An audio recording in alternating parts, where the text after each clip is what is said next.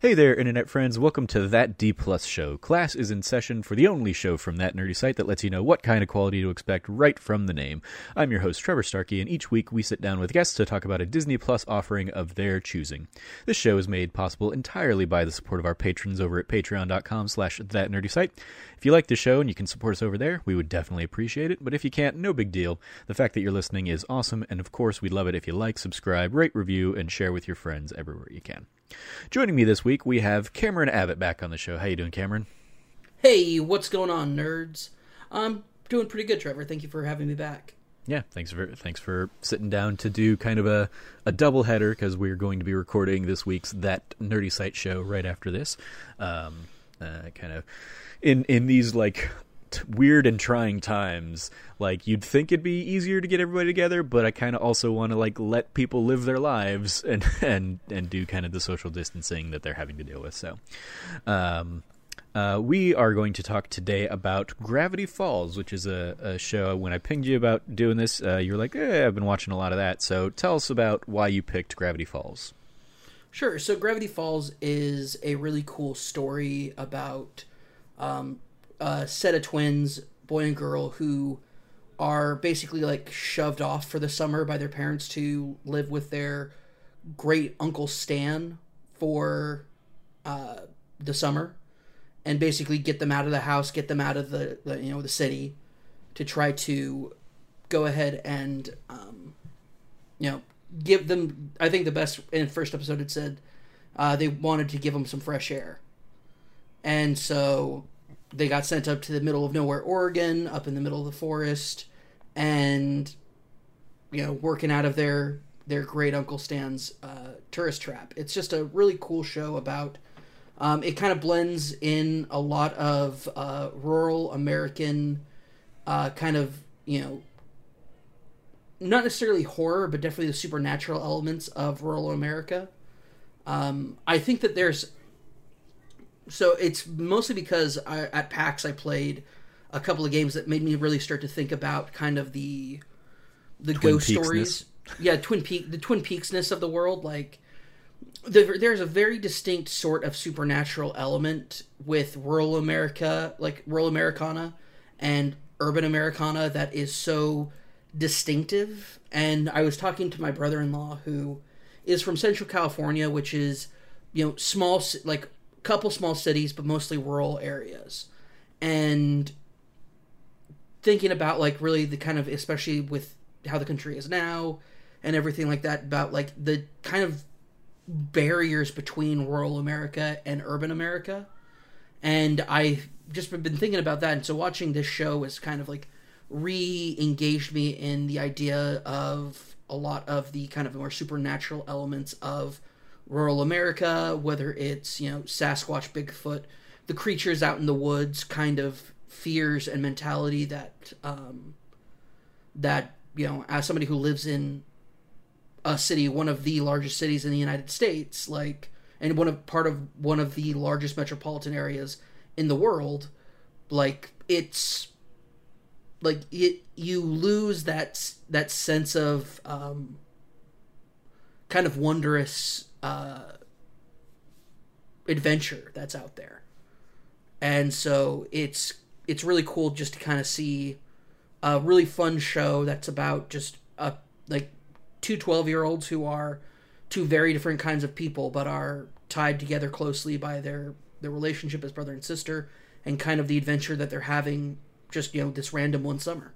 So yeah, I just as you were talking, that reminded me of like every summer my family, in particular my grandmother and my aunt, would take my sister and me out to a guest ranch for a week. It was like our summer tradition. We would go up somewhere in the White Mountains outside about 10-15 miles outside of Springerville, and we would just like we would go there. It was like no TV, no like eventually my sister and I would take like Game Boys and stuff like that. But it was largely a chance for us to, you know, go out and be in nature or unplug from the world for a little while. And, like that was where we would play a ton of like Monopoly and stuff. It was where I've done majority of the fishing in my life was in those weeks, at the, I want to say South Fork Guest Ranch is what it was called. And we would have like a great time, and that would like we would play pinochle and make s'mores and all sorts of like outdoorsy stuff. Definitely didn't have like these kinds of adventures, although like it was interesting because my parents, or my mom and aunt growing up, this was like where my grandmother and grandfather would take them. So like this was basically like the second generation going to this place. And during my mom's generation, it was in its heyday, and the place was like always packed over the summer, and like there was always, you know, everybody in every cabin. By the time like my sister and I were going, we were oftentimes the only family there in, you know, a series of 30 cabins or something like that. Occasionally there'd be like another family or two, but largely it was in its dying days. But in my mom's generation, they would like my mom and aunt would tell us stories about how they would go. There were like some cabins down in like the valley away from the place, and they would go and tell like ghost stories with their friends and stuff. And my mom, I remember telling me like this horrible story of somebody like stepped on a rusty nail and just the nail went right through the foot. And it was like, oh God, immediately had like tetanus shots and all that stuff. Guy was fine and all, but yeah, it was weird. And it wasn't until I want to say in like the last 2 or 3 years that we ended up going, we drove down the road a little bit and found basically another camp that had just been abandoned to time. It was called Canyon Cove. And I remember we went back in there and like looked around, and it was like, it was definitely not a place I would want to go at night. 'Cause going there in bright daylight and stuff was just weird as all hell anyway. 'Cause it was just like abandoned buildings. Some still had like wallpaper and stuff, but it was like tearing down, and like kids had obviously gotten to it, and like there was a lot of graffiti and stuff like that. But I remember be like 10-year-old entrepreneurial Trevor wanted to like invest and buy that place and like fix it up and turn it into like a cool place to be or whatever. But yeah, like just those like childhood memories of getting away from everything, going out to nature, and you know, going out there was a lot of fun, and like that's coming back to me here with Gravity Falls kind of in that context. So this is a show you'd watched at least the first season, and you're catching up kind of on the second season of it. Now that we've got Disney Plus, this is a show I've never watched. I've seen stuff from it, notably from this first episode. I had seen a gif of the gnome vomiting rainbows. Yeah, that's a pretty popular one. It was a pretty popular meme or something that I had seen from the show. And I've seen like the art style and stuff. So I've seen imagery from Gravity Falls, but this was my first time watching it. I watched the first 4 episodes. I don't remember the name of the fourth one, but we're today, for the sake of this episode, we're going to probably focus on the first 3, Tourist Trapped, The Legend of the Gobblewunker, and Headhunters.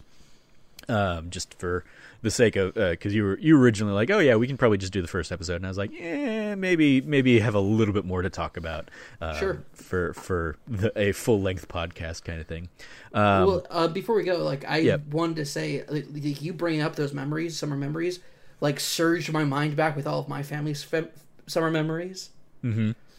So like my dad's was a teacher for most of his career. Yeah, and we talked a little bit about some of this stuff on the Goofy Movie episode. I remember. The Goofy Movie, yeah, being packed up and like heading out.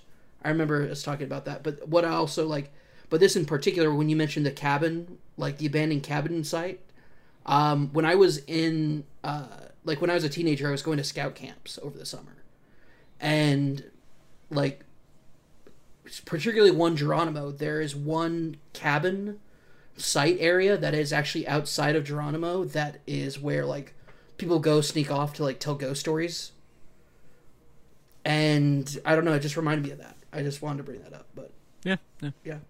good summer camp stories. A little bit of history lesson for this show. The original run of Gravity Falls, even though it's only 2 seasons, it ran over 4 years. It ran from June 12th, 2012 to February 15th, 2016. Other notable releases in and around the start of the era.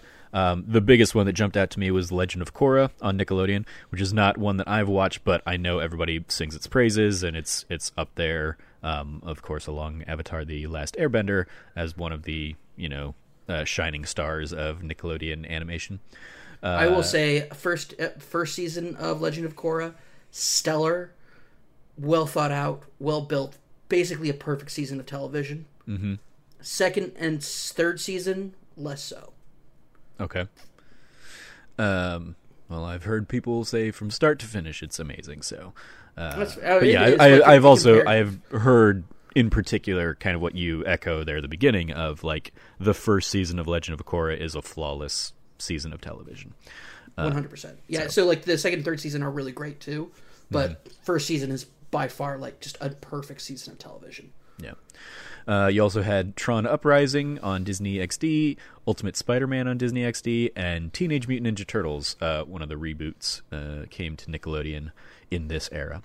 Runtime, it's a TV show, 20 to 30 minutes per episode, usually fitting that 30-minute episode mark, so it's like 23 minutes typically with a few breaks for ads and stuff. In the Disney XD timeline, that is a rough one because I couldn't find like a cohesive here's when everything came to Disney XD, but the ones we are kind of already mentioned, Ultimate Spider-Man had come out April 1st of 2012, Tron Uprising started in May 21st of 2012, and then the next notable Disney XD show that I highlighted on here was Star Wars Rebels that came out in October of 2014. So there was some other stuff on there, but like none of them rang any kind of bells to me, so I was like, I'm not going to dive down those rabbit holes. Ooh, Tron Uprising, though, is super good if you haven't watched it. Yeah, I've heard good things about it. The roll call for who's who in this show, you have creator Alex Hirsch, who had done a series Fish Hooks before this, and he has like an untitled Alex Hirsch project that has been announced, but no future date set for that. And then the starring... I pulled kind of the main four names here that I'd seen. Jason Ritter plays Dipper. Had done Freddy versus Jason before this and the TV show Joan of Arcadia. And most recently, he was Ryder in Frozen 2. Jumped out at me and I was like, oh, he's Kristoff's reindeer buddy. Alex Hirsch, also the creator, also voices Grunkle Stan and Seuss. Like I said, he'd done Fish Hooks, and he'd done voices on Fish Hooks for years. And then he was in the very short-lived Disney Infinity 3.0. Rest in peace, Disney Infinity. And he's one of his more recent things, he was in the Angry Birds movie too.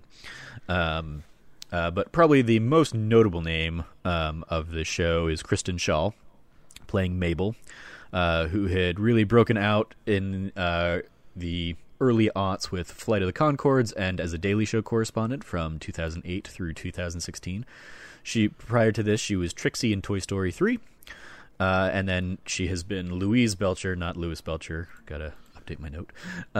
Louise Belcher in Bob's Burgers since 2011, which I think has a movie coming out. Well, it definitely had a movie coming out. I don't know if it's going to make it to theaters with everything else going on these days, but yeah,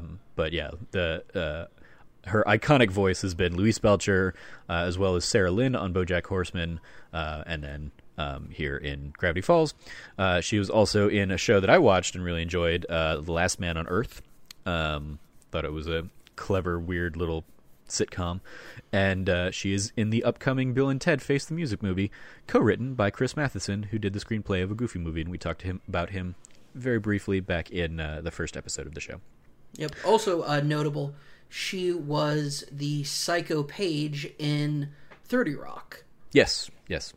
That was another one of the things I spotted in the IMDb, but I was like, it's a smaller little role compared to some of the other things. It's iconic. Done, so. Yeah. It's iconic. It's fair. It is. Yeah.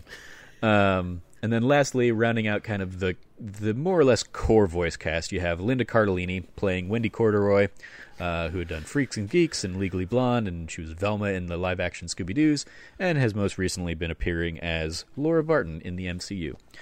So presumably she'll be back for the Hawkeye TV show. But probably. Also, weird flex. Like, she's just such a, like, random pull for, like, this TV show, but, like, she's great in it. So. Yeah.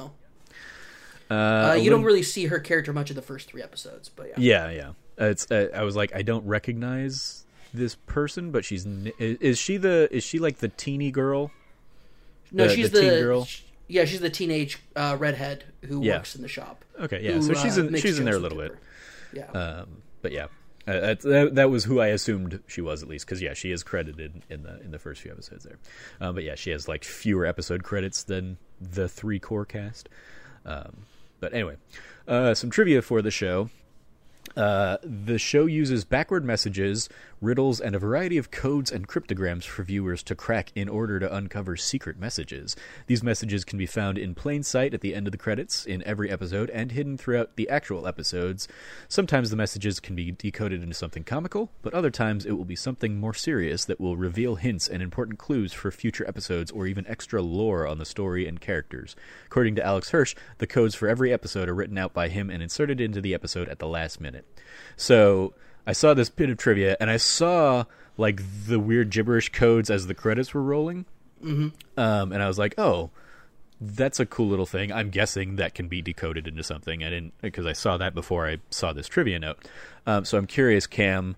Given that you're such a lore nerd, have you decoded some of the secret codes in there, or at least gone to like the forums that have already decoded everything for you to dig into what extra stuff is in there?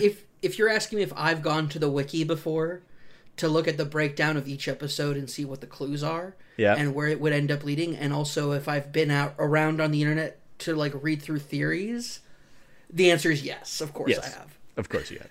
Yeah. Especially the first season when it was debuting. It's such a cool old school type of thing to do for a TV show. Yeah, it's when I saw that I was like, oh, like Futurama, which is arguably one of my favorite, if not my favorite, animated show of all time.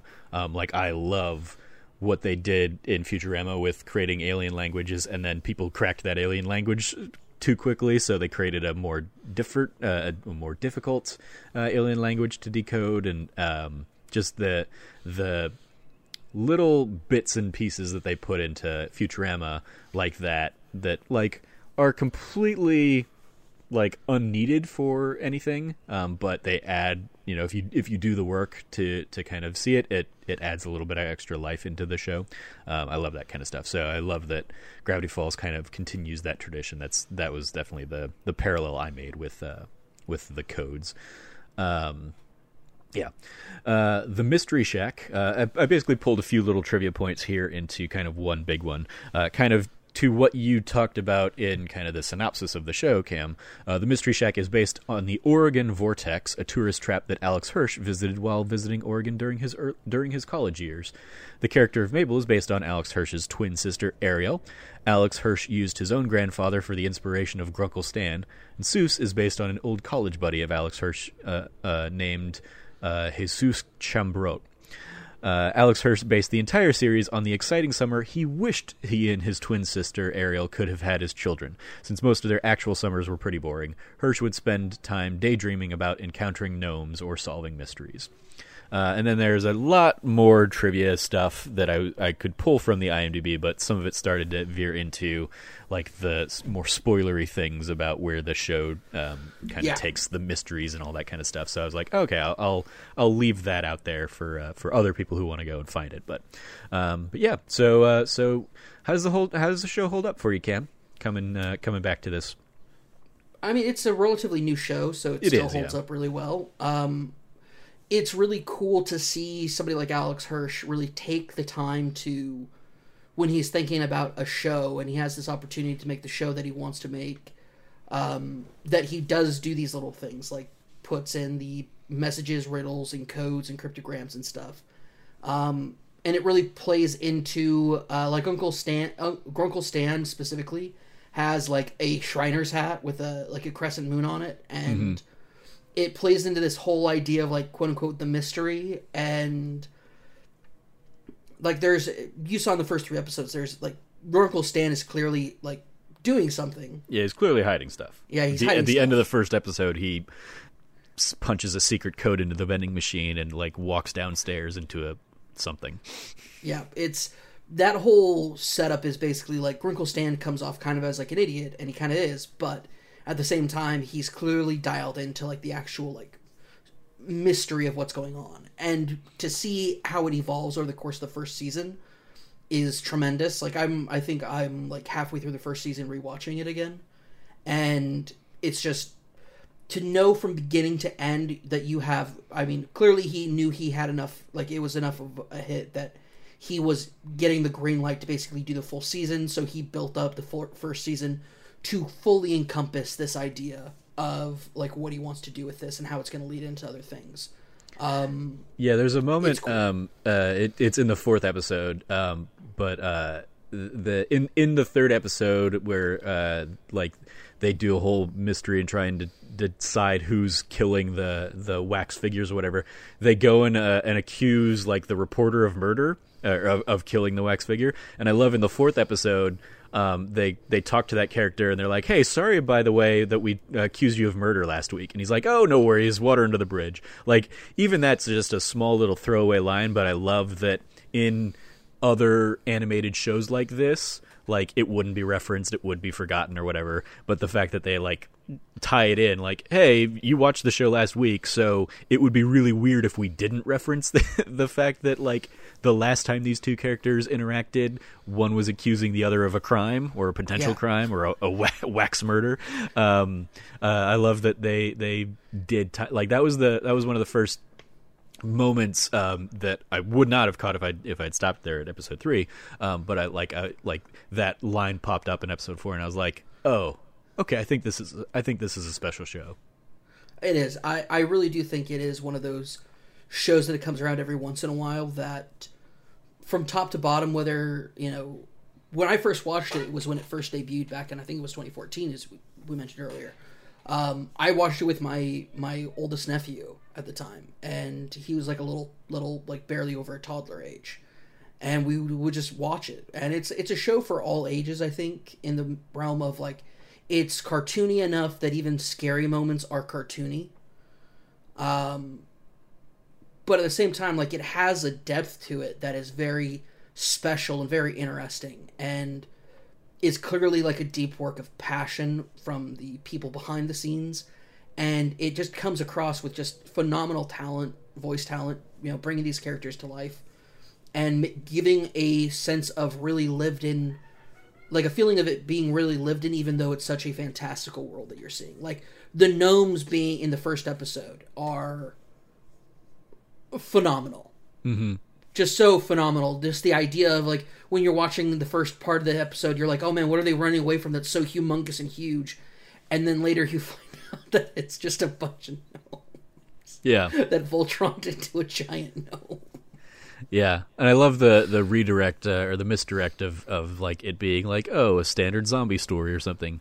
That like, yeah, when but they set it up by having him like pull out and showcase that like gnomes are one of the things in that book, so that when the reveal of gnomes comes later, it's like, oh, okay, it's not out of nowhere. It was established that it could be gnomes, but like they had leaned so far into zombie that I was just waiting for it to be confirmed that he was a zombie. And so when it ended up being 5 gnomes like stacked together, I was like, all right, that was a nice little bit. Yeah, I like it is a newer show, and it feels like it has a very modern kind of comedic sensibility. So, as somebody coming to it for the first time, I don't think I knew when I sat down and watched it this was a show from 2012. I sat down and was like, oh, this must have been in the last few years. So even that it is from like 2012, and admittedly, like it's 2012 is like well past my normal era of like Disney and Nickelodeon cartoons and stuff, but yeah, it feels very contemporary, which I very much appreciated. And it has one of those things where like there's just a lot of little lines in there that like could have ended But they kept it. They threw one more little joke in there. That's not even necessarily a joke, but it's just like, here's how somebody would react in this. Seuss in particular has mm-hmm. a lot of those kinds of moments where it's like he just feels so natural, and he's so responding to things in the way like a normal person would respond to, bizarre weirdness around him. Yeah, this is somebody who's grown up in this town who, understands, but is also at the same time acclimatized to it. Yeah. So let's talk about some favorite moments, favorite scenes. Yeah, some favorite moments I have is definitely the reveal of the gnomes being mm-hmm. Mabel's boyfriend in the first episode, just so good. The great thing this show does is it misdirects you into thinking. One of my favorite things is the second episode. Which I think is actually the weakest of the three, but of these three, yeah, I would say so. Yeah, the Legend of the Gobblewonker, it's still really good, and it had a great twist at the end. Yeah, the twist at the end is just so good. It's so really well thought out. It's true. Yeah, no, this is they call out the old man at the beginning of the episode for making up something to get attention, mm-hmm. specifically from his son, and. It turns out, oh, wait, no, because, of course, the most actual reasonable explanation would be an old man trying to get attention. But this is, the drastic measures this nutty old man takes is that he's actually, kind of a brilliant genius. Yeah, it's the most bizarre case of Occam's razor you could have. Yeah. I love that there's just such specificity to the old man as a character and the reveal and his motivations and how far he took it that I loved it. Yeah, because it could have just been this is very much and there's some trivia little things that kind of allude to this too, but obviously the show has very Scooby-Doo roots, so it could have just been oh, it's old man Japers, and he could have just been I would have gotten away with it if it wasn't for you kids. But the fact that he he owns it and he's he's ready to go work on his death ray or whatever after the fact, I love that he wasn't just happy to be foiled or whatever. He was. And yeah, the fact that he created brainwave things or whatever to go above and beyond in the creation of this mechanical monster thing, that up until they shoot it really, you don't realize it's a mechanical thing. So yeah, I really enjoyed just the specificity of the details that they really dive into. Mm-hmm. That's one of my favorite moments. The thing is, that's actually part of all three episodes they have, is the twist where it's okay, who was the murderer of the wax Grunkle Stan? It was the other wax figures. Yeah.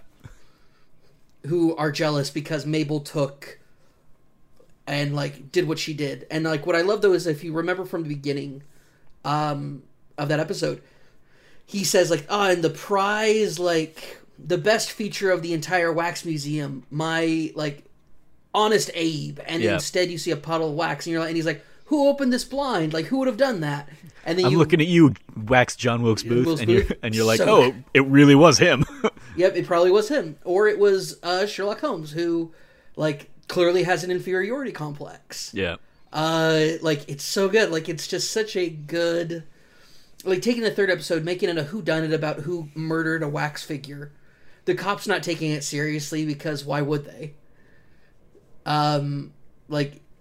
Grunkle Stan, ripped off, a bunch of people from the town. Mm-hmm. Screw him. And he's, clearly enamored with with himself, because he's, upset that somebody lopped off the head of his wax figure. Just, it's so good on so many levels. It's it hits so many great points. Yeah, of these three episodes, that one was my favorite, in large part because I loved that twist and that they devote the whole third act to it, really. Mm-hmm. And the fact that you have John Oliver in there as wax Sherlock Holmes, you have Coolio playing himself, you have Larry King playing himself. It's just a weird collection of and. Coolio, again, going back to Futurama, he had done a lot of voice stuff for Futurama, so I love that connection even. But yeah, it was just the weird little mashup of people that they got as wax figures to come in and do that. It was just a ton of fun, and I loved how, like, yeah, homicidal they all are. And then the various ways that that Dipper and Mabel go into like defeating them. Mm-hmm. In particular, one, like, I almost thought they were going to do it where Sherlock Holmes is out there on, like, the roof basically saying, like, have you seen my magnifying glass? I thought it was going, like, and then, like, you hear silence for a little bit. I thought, like, they were going to come back and he was going to have melted himself with the sun through the magnifying glass or something like that. I thought that was what they were setting up. And I was like, that would have been a really clever, like, completely, like, throwaway thing elsewhere maybe. But and they almost do that when the sun comes up and and he, like, immediately melts from it or whatever. But yeah, I thought it would have been, like, especially funny if he had, like, foiled himself by accidentally, like, burning himself or melting himself with his own magnifying glass. And then, like, you would have just had Dipper going back and, like, finding the puddle and piecing together that that's what had happened. But alas, they didn't do fully that, but they almost went there with it.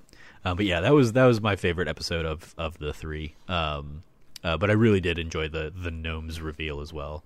Yeah. Any other favorite moments you want to highlight? Gosh. Yeah, the Grunkle Stan basically, like, accosting everybody on the lake. Oh yeah. That was a good one. Like one of my favorite moments was when he's, like, talking to the child.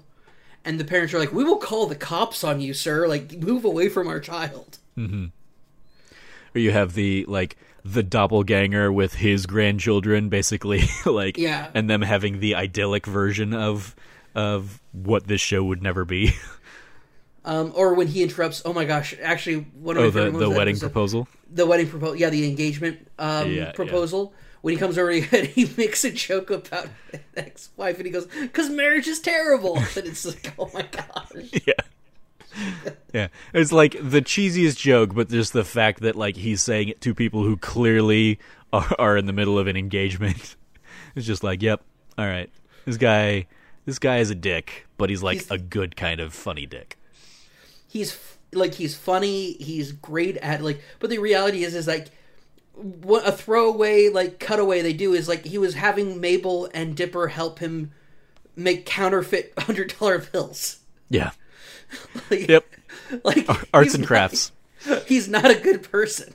He's a very bad person. Yeah. Yeah. He's like, almost, he's, I want to say he's like a proto Rick from Rick and Morty, but obviously without, like, the grossness of Rick. Oh, 100 on every level. Yeah. But yeah, I think he is that kind of, like, cranky old character that should be much better about, like, keeping an eye on the kids or whatever. But I think he even says here in these episodes a couple times where he's like, you like, if I were your parent, I definitely wouldn't be allowing this. But I'm your uncle, so who cares? Yeah, I'm your critical, so I don't care. Or it's like after the end of the first episode where he goes, you know, hey, I accidentally ordered some extra stock, so take something from the gift store. Yeah. And granted, it's awesome because Dipper gets his iconic hat and then Mabel gets a grappling hook, which just nuts. Yeah. Oh, so good. Like, and I just love that whole, like, the relationship between the siblings, their relationship with Grunkle Stan, Seuss just kind of, like, being, like, this ever present, like, great figure. Just hilarious. Like, yeah, Seuss, you're so wise. It is another, both a blessing and the curse. Yeah, that was another sequence I really enjoyed in the second episode of, like, all of the spare, like, disposable cameras. Oh gosh, that just immediately start, like, getting lost or thrown away or whatever. I love how that, like, how that just kept escalating to the point that Sue's like, wait, get rid of him? Oh, and he's like, no, don't. Well, I just threw two away. It's like the escalation of that joke all the way through, I think, was a fun showcase for just some good old-fashioned animated comedy in there. Mm-hmm. It's interesting because, like, it's not even, like, a weakness, but it is just Kristen Schaal's, like, voice is so distinct that I can't help but think, like, how is Mabel different from Louise versus or Sarah Lynn kind of thing? Like, I guess Sarah Lynn has a little bit more distinct personality. Yeah, I was about to say, I was like, Sarah Lynn's way different, dude. But like, and so but is like Louise. Louise and Mabel both still like both have that like they're always up to something kind of thing. I think Mabel is more sincere in the things she's up to, be it trying to get a boyfriend in the first episode or whatnot, compared to Louise, but who's more chaotic evil. I would say like I guess that's probably it. Is Mabel's probably like chaotic good, and Louise is chaotic evil. Yep. Well, I don't know. I would say Louise is more chaotic neutral. Like Louise might steal your car, but she also might save your life. Like you don't. Know. Yeah, that's fair. She's a wild card. Mabel, I feel like I think it's just because of the enthusiasm both characters tend to have. Like the big Louise moments that people remember and think about are when she's kind of going nuts. Mm-hmm. And Mabel is like 100% always at that level of like excitement, but she's also really into things that girls are traditionally into, like, you know, cute sweaters and boys and unicorns and like these things that are like actually like just like innocent young girl things to be interested in. But I think it's that enthusiasm that the voice actress brings to it that is just such a... that it's clear that when she's being enthusiastic as Louise, it's that same voice. But for Mabel, that's a constant. Like, yeah. Mabel is a constant excitement. Like, oh, do you like my hickey that he gave me? Oh, no, it's okay. I got it from a leaf blower. And it's like doing kissing practice with a leaf blower. It's just... like, it's that sort of stuff. Like, so I think 100% it's definitely a... I don't say it's a flaw, but it's definitely something to notice is that when you have somebody who's that well-known as a voice actress, when she is also well-known for, you know, portraying other characters around that age, especially in a show as popular as Bob's Burgers, and her character being so iconic to that show, without a doubt, like, you're going to run into that. Yeah. It's one of those things, like, especially in voice acting, I guess, where there's often an expectation to do other voices or multiple voices, when it is... like the person who's really coming in and doing just their natural voice. And you know, Bob's Burgers, of course, has the main guy whose name is escaping me, but who's also like Sterling Archer and stuff, and is just the same voice. H. John Benjamin. Like his is another one of those like super iconic voices where he's just doing the same thing, but playing... you know, like those two, I think, are so much more separate based on like circumstance of the shows. But it is still like the exact same voice that he's doing. He's just doing the same kind of thing. It's his voice. Like, I think this distinction between, and I think it's an important distinction to make, is you can have the same voice for multiple characters and still be voice acting differently. Yes. Yeah. And I think that is something that kind of people, especially in the modern age of, like in a post-Ice Age world that we live in, where you had a lot of people voice characters using their normal voice and acting the way they do just normally, like people you expect. Like if you were to cast Christopher Walken as a character, such as, I don't know, King Louie in The Jungle Book, he's still Christopher Walken, but he's acting like King Louie. Or if King Louie was Christopher Walken. Yeah. That's one aspect of it, but then I think you get somebody like A. Sean Benjamin, who does have a certain aspect of... Archer is somebody who really just, like, is a very distinct character, versus Bob, who is somebody who, like, I love the little notes of passion Bob has, that Archer just doesn't have in his character. Mm-hmm. Especially when it comes to actually, like, making food. Like, making food to Bob is actually something very special that he takes a lot of pride in, and, like, he doesn't take a lot of pride in his business, but in actually, like, his burgers being good, he takes pride in that, and so he gets a little excited, and that's where H. John Benjamin kind of gets to go into his upper range a little bit with Bob that he doesn't normally get to with Archer. Yeah. Where You know, and then I think that's the same thing kind of with between Louise and Mabel is Louise can get really excited, but usually that's when she's being very chaotic and very, you know, borderline evil as a small child. Mabel is constantly at that level of excitement because she's a 12-year-old girl who really loves the thing she loves, and she's always enthusiastic about whatever she's doing. And she's excitable, and but she's also really kind and sweet and like super absurd levels of quirkiness that, you know, Luis doesn't have. Luis has wears pink bunny ears. Yeah, but like that's about as quirky as she gets. Yeah, that's fair. Yeah, it was coming to this, having seen Bob's Burgers first and I've watched I don't know 4 or 5 seasons of Bob's Burgers. It's still weird and like it's hard to shake Louise from Mabel just because of the similar kind of tenor there. But you bring up some very very solid points. Well, I mean, Louise is such an iconic character. Yeah. Like, it's so hard. I mean, she's a standout, iconic character on a show filled with standout, iconic characters. Like, I mean, Bob's Burger. We could sit here and talk about Bob's Burgers alone for forever. Yeah. But it is not on Disney Plus, so we won't. Not yet, anyway. So, yeah, let's go ahead and if we don't have any other favorite moments or scenes, let's dive into the report card. Where would you grade Gravity Falls? A+, easy. I would say I haven't watched enough of it to give it the plus, but it's definitely an A range for me just from the first few episodes I've enjoyed. I imagine it's the kind of show I will probably stick with and keep watching as I look for, you know, other things to do here in isolation. But it's like it's something that I could very easily see going up into A+ range as I get more invested in the mystery and go peruse the wikis myself and see kind of the seeds that they're planting throughout the thing. There was one like little trivia thing that I looked that I just don't have nearly enough context to understand fully, but like there was a real life scavenger hunt thing that's now at like basically one of the real life types of mystery shacks in Oregon. Bill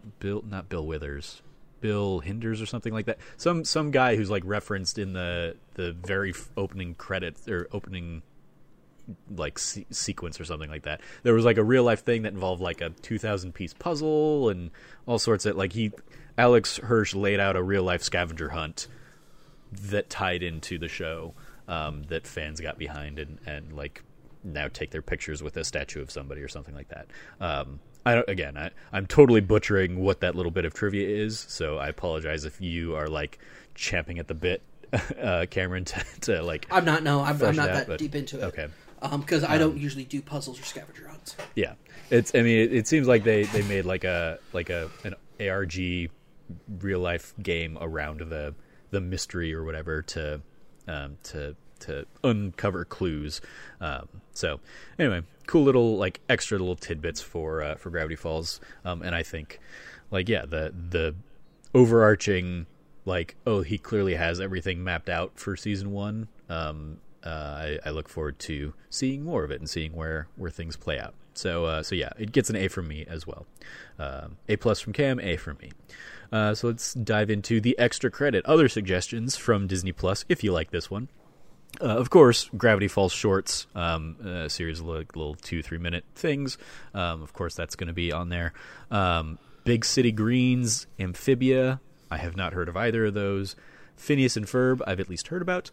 Milo Murphy's Law, no idea on that one. The Replacements, the animated show, not the Keanu Reeves movie about football. Both good though. But yeah, the Replacements film. Absolutely great. Also not on Disney Plus, though, I don't think. The Proud Family movie. And then rounding out the top 8 there was A Goofy Movie, which was our very first episode of this show. So, and I don't remember. I wasn't pulling suggestions from what Disney Plus was suggesting in our first episode. So it'd be interesting to go back to A Goofy Movie and see if it recommends Gravity Falls. But yeah. So extracurriculars. Do you watch anything else these days on Disney Plus, Cam? Yeah, DuckTales and Star Wars Rebels. Star Wars Rebels. Okay. Yeah, I'm watching DuckTales and I'm keeping up with the latest season of Clone Wars. How you liking Rebels? Because we had talked. You hadn't watched Rebels before, right? I'd watched the first season of Rebels. Mm-hmm. Back when it was coming out, and then I kind of fell off of it. But no, I mean, I'm into the second season now. It's really good. I'm really liking it. That reminds me, did you ever continue on with High School Musical, the musical, the series? No, I did not. Okay. It's gotten to a point now where I'm not really sure how I feel about it. It's weird because I think I kind of binged too much of it too quickly, which is a weird thing to say because I know everybody else was super into it, but. There's a lot of the high school cringe stuff that is there's some stuff that goes on that is giving me PTSD from high school. Okay. Just a couple of things. But yeah, it's interesting because we talked about it. Yeah, one of your previous appearances on the show a little bit, and that was what it reminded me of because. You'd watched the first episode and you'd kind of made some decisions on some characters. It's interesting thinking about it in the context of high school cringe because I went from watching that and then I at some point in the last month or so I watched High School Musical and High School Musical 2. Oh yeah, those have way more cringe in terms of even just the acting than I think High School Music. I think the show has a much higher bar of quality in terms of performances. Oh, 100%. I think so. So I'm guessing by cringe you mean more just the circumstances and the situations around high school. Yeah, which are part of high school, which is stuff I'm a 30-year-old man. We're talking being removed from this sort of stuff by 15, 16 years. There is some stuff going on that's oof, I am I've never been to Nam, but I'm having Nam flashbacks right now, man. Mm, okay. Some stuff it wasn't directly affecting me, but I could have made some better decisions in high school. I could have been a better person in high school than I was. Yeah, that's all I'll even have. That's fair. So how you liking DuckTales? I mean, DuckTales is awesome. Yeah, it's so good. How far are you in it? I'm pretty much through the first season. Okay, I'm nearing that point. Trying to remember what episodes I watched last night.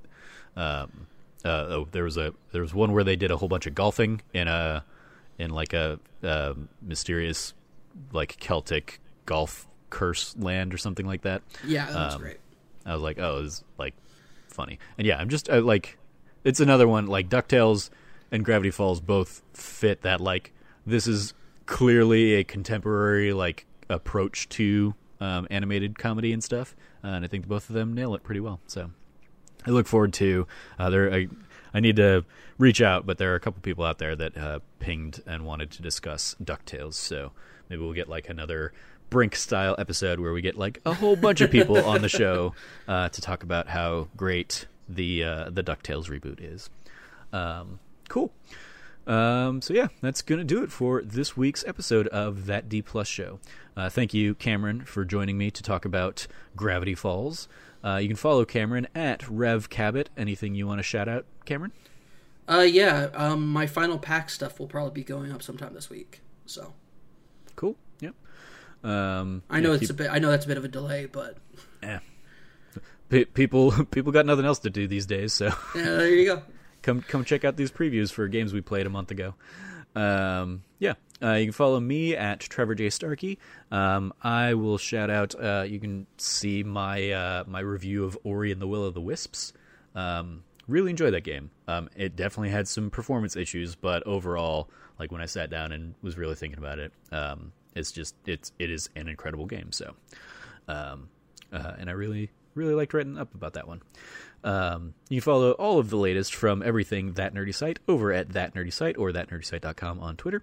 If you would like to be part of the show, please go to thatnerdysite.com/D plus guest and fill out a little form there talking about what Disney Plus show or movie or whatever you'd like to chat about. If you liked what you heard, please like, rate, review, subscribe, share with your friends, and all that fun stuff. And if you feel so inclined, please, you could always support us on Patreon over at patreon.com/thatnerdysite. Thank you again, Cameron, for joining me.